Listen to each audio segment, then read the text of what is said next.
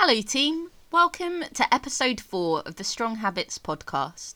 And congratulations on an incredible week. A couple of you have already gone down a dress size, which is very impressive. And I'm so proud of all of your hard work this week, particularly Nadia for facing her gym fears and taking up space, and Lenny for being so intentional with all of her choices whilst on holiday, despite watching me eat things from the bakery every day. Now, I don't know if you've been to Hamburg before, but there's literally a bakery every five minutes or less. So it's impressive, really, that she was able to make those choices, I think. um, so I wanted to start today off by talking about DOMS, aka delayed onset muscle soreness. I know some of you have been experiencing this in various degrees over the last two weeks. The pain of trying to stand up from the toilet after squatting for the first time in a few months, or trying to walk up or down the stairs. DOMs aren't restricted to any particular, particular muscle group, but some people tend to experience it more in certain muscles than others. The soreness is primarily caused by type 1 muscle strain. That just means some degree of fibre damage, predominantly as a result of unaccustomed exercise. So, the reason some of you have been feeling that soreness the last couple of weeks is because you're doing more exercise than you may have been doing for a while, and it all just feels a bit new on your muscles. Generally speaking, the soreness is likely to become noticeable around 8 ish hours after a workout and then peak at 48 to 72 hours later. But it can really be anything within that range, and it will hit different people differently. It can not only vary person to person, but also individuals can experience varying lengths and pains too at different times. Interestingly, measures of muscle damage at a microscopic level are poorly correlated with reports of soreness. So, if you're really sore, it doesn't necessarily mean you've completely smashed your muscles and maximised growth potential. Pain doesn't necessarily mean growth.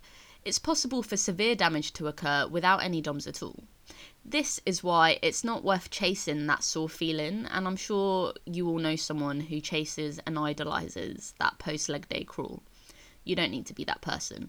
And in fact, by spreading your leg volume over the week, like I have done in Strong Habits, you can get much more work in without being unable to walk for days. Now that you've been so sorry. So now that you've been training for a couple of weeks, you should find that that soreness after training is a bit less, and you're going to get more used to that volume of work. You just want to try and be consistent and try not to do way more than what I wrote down because I know a couple of you did that because you got a bit excited, um, which is awesome, but it will increase how much soreness you're feeling. Now, just anecdotally, if DOMS was a measure of muscle growth. Long distance runners would be jacked, but they're not. Running causes minimal hypertrophy. So, is there anything you can do about DOMS, so about this pain? Warming up before training isn't going to help, but you should definitely do it anyway, as it will improve your performance in your session. Ideally, an effective warm up gets your heart rate up, moves your body through the shapes that you're about to make, and gets the muscles you're about to use to work. A lot of people swear by foam rolling to combat the DOMS, but it's only been shown to be helpful in some of the studies, so the jury's still out. Omega 3 fatty acids, however, which are found in fish and also you can get little capsules, this seems to help. Studies have shown it improves anabolic signaling, which likely improves muscle repair and growth. There's actually a ton of other health benefits to taking omega 3 anyway, so it's definitely worth doing especially if you're not already eating fish twice a week. One of the main benefits of omega 3s outside of muscle recovery is in brain health. Our brains are made up of 60% fat, and omega 3s are essential. They form the structure of the brain cells and ensure the cells communicate effectively. Omega 3s also enhance the dopamine and serotonin systems, which affect our mood. Omega 3 may also reduce the risk of heart disease, now, we can't make our own omega 3s inside the body, so we need to get it from food. This is mostly from oily fish, but also rapeseed oil, algae supplements if you're a vegan, walnuts. If you're interested in finding out more ways to get omega 3 into your diet, post in the Facebook group and we can get a thread going. Now, coming back to DOMS, something that will actually help is active recovery. So, go for a walk or a swim or do an easy workout. It can also include doing an easy cool down after your workout instead of just stretching or going home. For instance, this could just be 50 calories on the row machine, real easy. If you go home or to work straight after your workout and sit for the rest of the day, your DOMs are going to be worse. Moving is your friend. Now, interestingly, as well as being helpful for easing DOMs, generally moving has loads of benefits.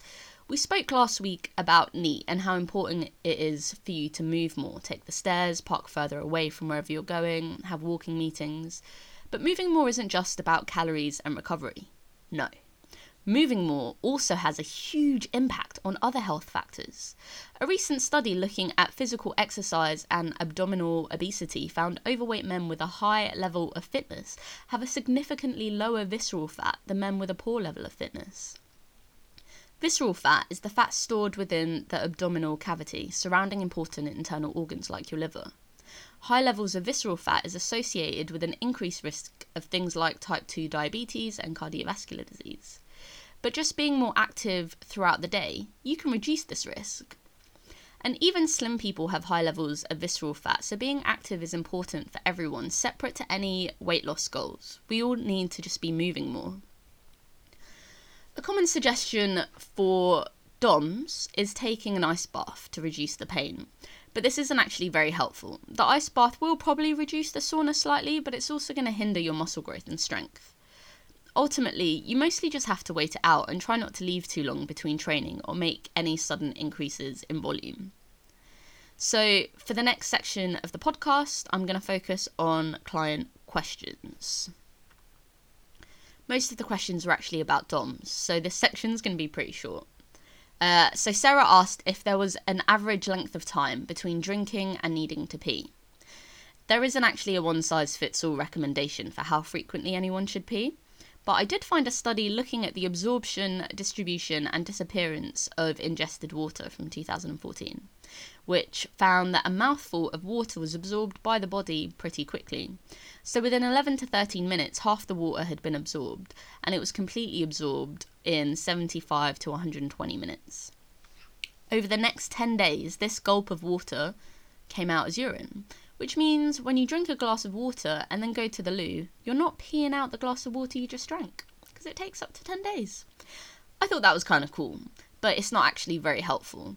Uh, so sorry about that. Um, in terms of staying hydrated, the best ways for you to tell if you're drinking enough is the colour of your urine. So if it's dark, you need more. And if you've been drinking more water, you'll notice that you need to pee more often. Um, I hope that answers your question. I couldn't really find a better answer for you though. Sorry about that. Um, Lenny asked if it's better to go to the gym in the morning or in the evening. The answer is it doesn't really matter. Go whenever fits best into your diary. The best time to go is the time that you're going. So you just need to make sure that it's something that works with whatever you're doing anyway. If waking up early to go to the gym before work never happens, then maybe planning it for before work isn't the one. Maybe try planning it for when you get back instead. You're just going to have to see what works best for you personally. Um, Len's also asked the best way to cool down after a workout.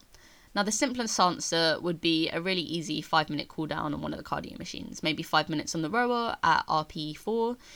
Remember, RP is your perceived rate of exertion. So, how hard something feels out of 10, where 1 is chilling on a beach and 10 is so hard there is no way you could repeat that right now. So, something easy and moving. Kate J asked what's good to eat pre workout when you're in a deficit. Now, caffeine is the best pre workout. Doses less than 3 milligrams per kilo of body mass can enhance wakefulness and alertness, but are often not enough to enhance exercise performance. So, think in your average morning coffee. Research shows performance benefits tend to provide dosing ranges from 3 to 6 milligrams per kilo, with most studies staying at the higher end, so between 5 and 6 milligrams per kilo. So, if you weigh 60 kilograms, you're looking at a dose of 300 to 360 milligrams of coffee. So a double espresso at Starbucks is 150 milligrams, which means you're looking at like four shots of coffee to get that ergogenic effect. A can of Monster is 160 milligrams, and a tall cold brew coffee at Starbucks is 229 milligrams, and a grande is 308 milligrams. These numbers are just for reference, so you can picture how much coffee that is in your head.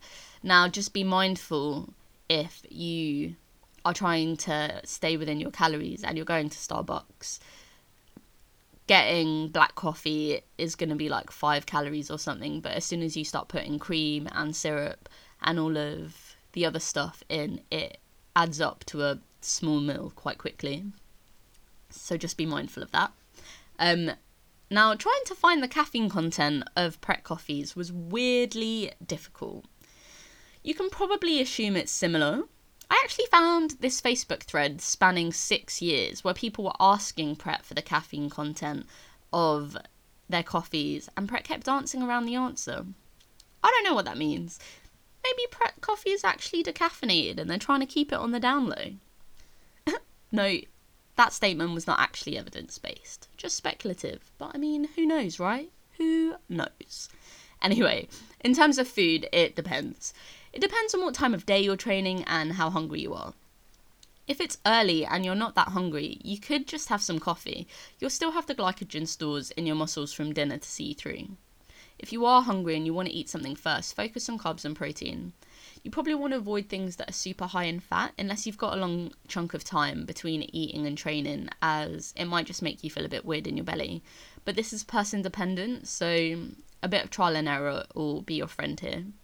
Carbs are going to provide your main fuel source, so a good place to look is carbs based snacks. Uh, this could be something as simple as a bagel or a banana. I hope this was helpful. Again, another short one for you. If you have any questions about the podcast today, pop them in the Facebook group and we can discuss. I hope you all have a wonderful week and I will speak to you soon.